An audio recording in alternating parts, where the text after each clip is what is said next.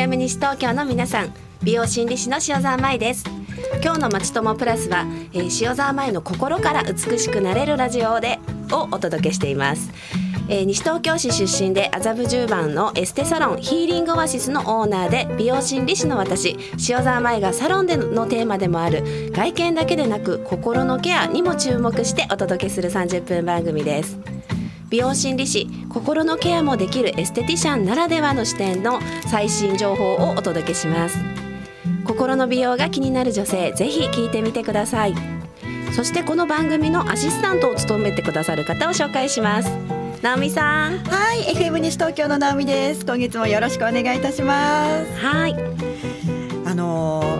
今日ねだいぶ暖かい日になってますけれども、はい、寒さが続いていて、えー、なんかこう心もキュッと、うん、なんかこう開放的になれないようなそんな季節なのかなと思いながらこの1か月間過ごしてきたんですけれども、えー、でも早いものでもう2月ですね。ね舞さんの笑顔を見るとなんか心が温かくなって、はい、ウキウキしながらまた今日を迎えることができました。ありがとうございます。それではいつもの質問なんですけれども、はい、えー、本日の直美さんの心の美しさっていうのがあるとしたら何点？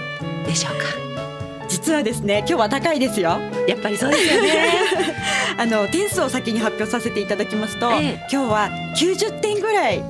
つけてもいいかなと思ってます、えー、実は昨日、はい、舞さんのサロンヒーリングオアシスでフェイシャルの施術を受けてまいりまして本当にありがとうございました。こそご来店ありがとうございました。もう本当につるつるになりましたし、えーあのー、心も軽くなりましたし肩も軽くなったし、えー、すごくリラックスして1時間ほどのね、施術の時間を過ごすことができて。リスナーの皆さん女性の皆さんぜひねこれ行くべきだと思ったんですよ。本当ですか？ありがとうございます、うん、昨日私が舞さんね、うん、施術してくれたのが結構基本的なスタンダードな、うんね、塩沢式フェイシャルっていうことなんですけれども、うん、1時間ほどのね、はい、ものだったんですけれども家に帰ってずっと中学生の頃から気になっていた、はい、この顎の下の二重顎のねちょっとしたたるみがね、うん、あれ？なんかいつもよりもすっきりしてるかも。うん、すっきりしてます。ね、うん、触った感じが全然違うんですよ。うん、あこんなに基本的なことをやってもらっただけで、小顔のね専門のコースじゃなかったのにそうですね。こんなに変わるんだと思って、はい、で舞さんのすべてこう手でやってくれるわけですね、オールハンドですね。はい指がね 舞さん10本あるわけじゃないですか、はい、ありますね、うん、10本以上あるように感じるんですよ。よく言われます。機械みたいだって。うん。すごかったですね。気持ちよかったです。よかったです。であのフェイシャルのエステっていうのは、はいうん、こう服をそのまま着てちょっとこう横になってというイメージがあったんですけど、はい、舞さんのところに行ったら、はい、ねあの全部よ施術着がね、うん、可愛いガウンが、ね、ありますよね、あれを着てなんだろうと思って横になってたら、顔だけじゃなくて首とかこう、デコルテ？ですね、の部分もしっかりやってもらって、うん、顔の部分で痛いって思いも全くなくて、すごく優しいね。そう顔はソフトにだけど肩の首と液化リンパはしっかりっていうことで結構痛かった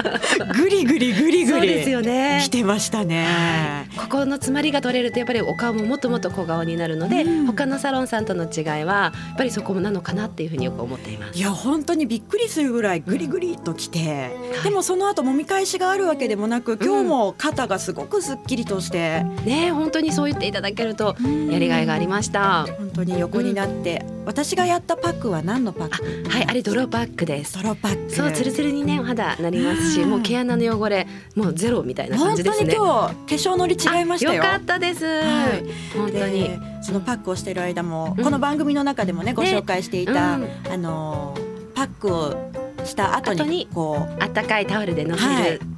うん、あれをタオルを乗せられていた瞬間なんか自分と向き合う時間っていうんですかね、うんうんうん、自分がこれからどうしていこうみたいなことをすごく余裕を持って考えることができて、うん、幸せですもんね、捨て中に考える思考っていい思考が、はい、はい、生まれてきたと思うんですけどいかがでしたか？すごくプラスに、うん、今までこう自分で、まあ、仕事のことを考えていたんですけれども、うん、ずっととらわれていた、部分をちょっと一回切り捨てることをしてみてもいいのかなという思考に入って、えー、素晴らしい。次のステップに行けそうな、あとは自分したいかなというようなね感覚になりましした本当綺麗になるだけではなくって、うん、心と向き合える時間が過ごせたんですね。はい本当にありがとうございました。はい。やはりですねあの直美さんも昨日エステ受けていただいててももちろんあの心の美しさとね肌の美しさ体の美しさが上がるんですがこのラジオでも聞いているだけで心の点数をどんどん上げるようにそんな内容をお伝えしていきたいと思います。最後までお付き合いください、はい、そして今日は、えー、バレンタインの直前恋愛心理学の話と美容についてとか、はい、あとは、えー、私のスクールで、えー、認定している認定資格を発行している恋愛心理アドバイザーの講座についてと最後は美容の、えーまあ、いつもの美の、えー、質問相談室をの回答をさせていただきたいと思っています。それではよろしくお願いいたします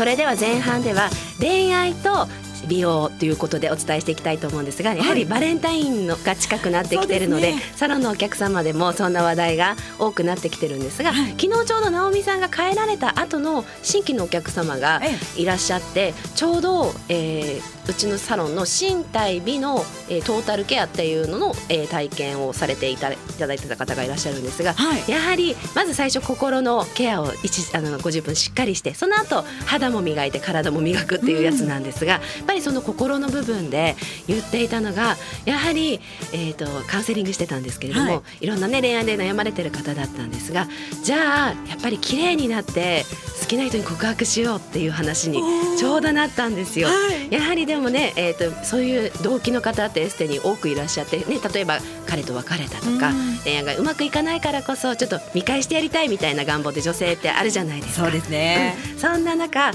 ぱりその本当にエステサロンでどんどん綺麗になっていくと自信がついて恋愛もどんどんどんどん良くなっていく方が多くいらっしゃるんですけれども、はい、やっぱり恋愛と本当に、えー、心理学あごめんなさい恋愛と美容ですよね。すごく密接な関係があるなって日々思っています。そうですねというわけでせっかくなので、えー、やっぱりその恋愛の話ってエステサロンでよくあの繰り広げられるんですけれども、はい、そんな恋愛の、えー、アドバイスもできるようにエステティシャンに、えー、学んでいただき恋愛心理学を学んでいただきたいっていうことから、はい、ある講座を開講していて、はい、恋愛心理アドバイザーっていうのもエステティシャンも持っててもいいんじゃないかっていうことで、はい、えー、恋愛心理学をお伝えしてるんですね。そういったところまで勉強している方だったら、そうですね。やっぱりその施術しながらやっぱり恋愛の話もしてそのアドバイスももらえるなんて、うん、的確なアドバイスもらえたら嬉しいですよね。いいですよね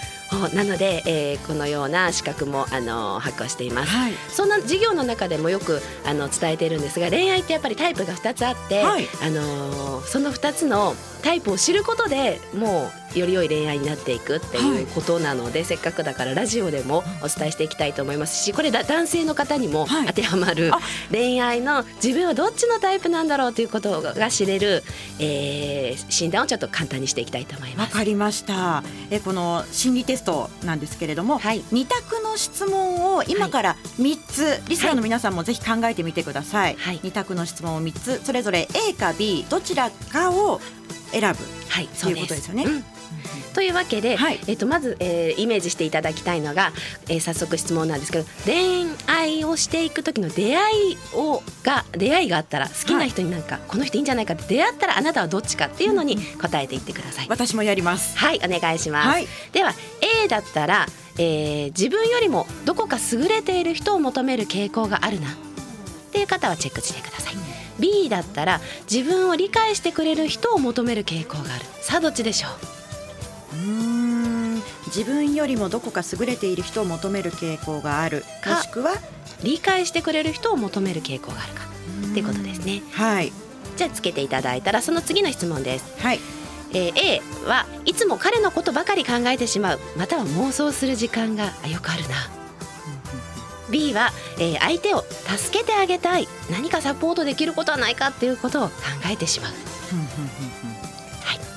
はい、丸つきましたか。彼のことを考えてしまうか、えー、相手を助けてあげたいと思うか。はい。ありがとうございます。では最後の質問です。はい、えー、A は相手がいるだけで幸せで嬉しいと思って出会った瞬間にもうテンションがすごく上がってしまうか、うん、または出会っった B は、えー、出会ったとともに冷静なんですよね意外と,、えーと、頼られたりやっぱり尊敬されることが嬉しいっていうふうに思うか、うんうん、さあ皆さん恋愛タイプの人に出会った時どんな、えー、傾向があるでしょうか？A と B どちらが多かったですか？チェックがついたボタン。あの方は。出会いの時で考えると、はい、私は A の方が多かったです。はい。ありがとうございます。でリスナーの方は B の方もいらっしゃるかもしれないんですけども解説をしていきたいと思います、はい、じゃあこれ何が分かったかというと恋愛の、えー、なんて言うんでしょうかね。タイプなんですが、はい、相手にちょっと依存しやすい依存度タイプ依存型の方か、はい、えー、回避型か回避の方かっていうことなんですけど、はい、A にチェックが多かった方が恋愛依存の方です。あ私だ。そうなんです。で B の方は回避型っていうふうに呼んでいます。回避型はい。はい。でこの恋愛依存っていうのがねやっぱりその相手がもちろんいるだけで幸せと思ってハッピーなマインドの持ち主なんですけど相手のことばかり考えて自分軸よりも相手軸になってしまう。じゃあ B の方はどちらかというと、えー、もちろん、えー、すごい好きなんですけれどもどちらかというとその人との距離感がすごくつかむのが難しくて壁が厚くなって、えっと、意外と付き合ってても寂しい思いをしているタイプなんですね。なかなかこう自分の殻を破れないような、ね、そうなんですよ。だから意外とその自分の言いたいことを言えなかったりして、えー、いる、えー、傾向が強い方だったりするんですね。はい、はい、でこのタイプに合わせて、えー、今日はねバレンタインのテーマということで告白の仕方を一言でアドバイスさせていただくと、はい、A タイプの、えー、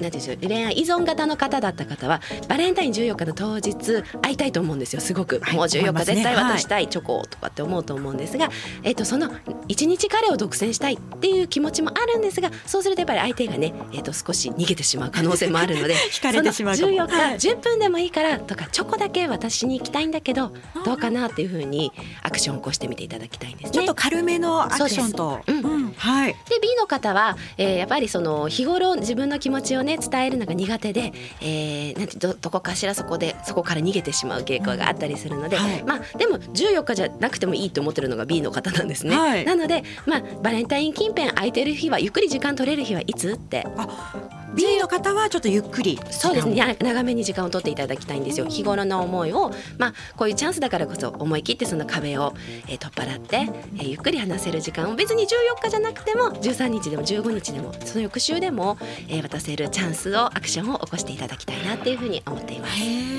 そんな風にしてタイプによって、はい、えー、その告白の仕方も違ってくる。そんなことをエステ中に話しています。これでもねリラックスしていろいろ彼のこととかを考えている施術中に、的確にポンとその言葉が入ってきたら、うん、か体もなんですけど、うんうん、心も軽くなりそうな気がしますね。本当そうなんですよね。うん、あ、あとね、心もあこうすればいいんだって答えが分かったような気がしてね。はい。えっ、ー、とリフト心もリフトアップするってよく言ってるんですけれども、はい、していくっていうふうに言っていただけてます。はい。そんな、えー、この恋愛心理アドバイザーは、えー、毎月あの講座を開いてまして、はい、えー、月末なんかに金曜日にやってるんですが、今月だと2月の26日の夕方6時から10時、はい、1日で4時間集中、この中で試験も行うので1日で資格が取れる講座になってますのですごく人気です。じゃあ詳しいことを知りたい方はホームページなどご覧いただければ大丈夫ですかね。はい、そうですね。わかりました、はい。というわけで次は曲に移っていきたいと思うんですけれども、はい、えー、実はこれサイレントサインサイレンっていう方の、えー、曲なんですが、はい、うちのサロンにたまに来てくださってるんですよ。そうなんですか。はい。その、えー、中でもより恋の曲なのかなって私思ってる曲なんですが、恋雪をお届けしていきたいと思います。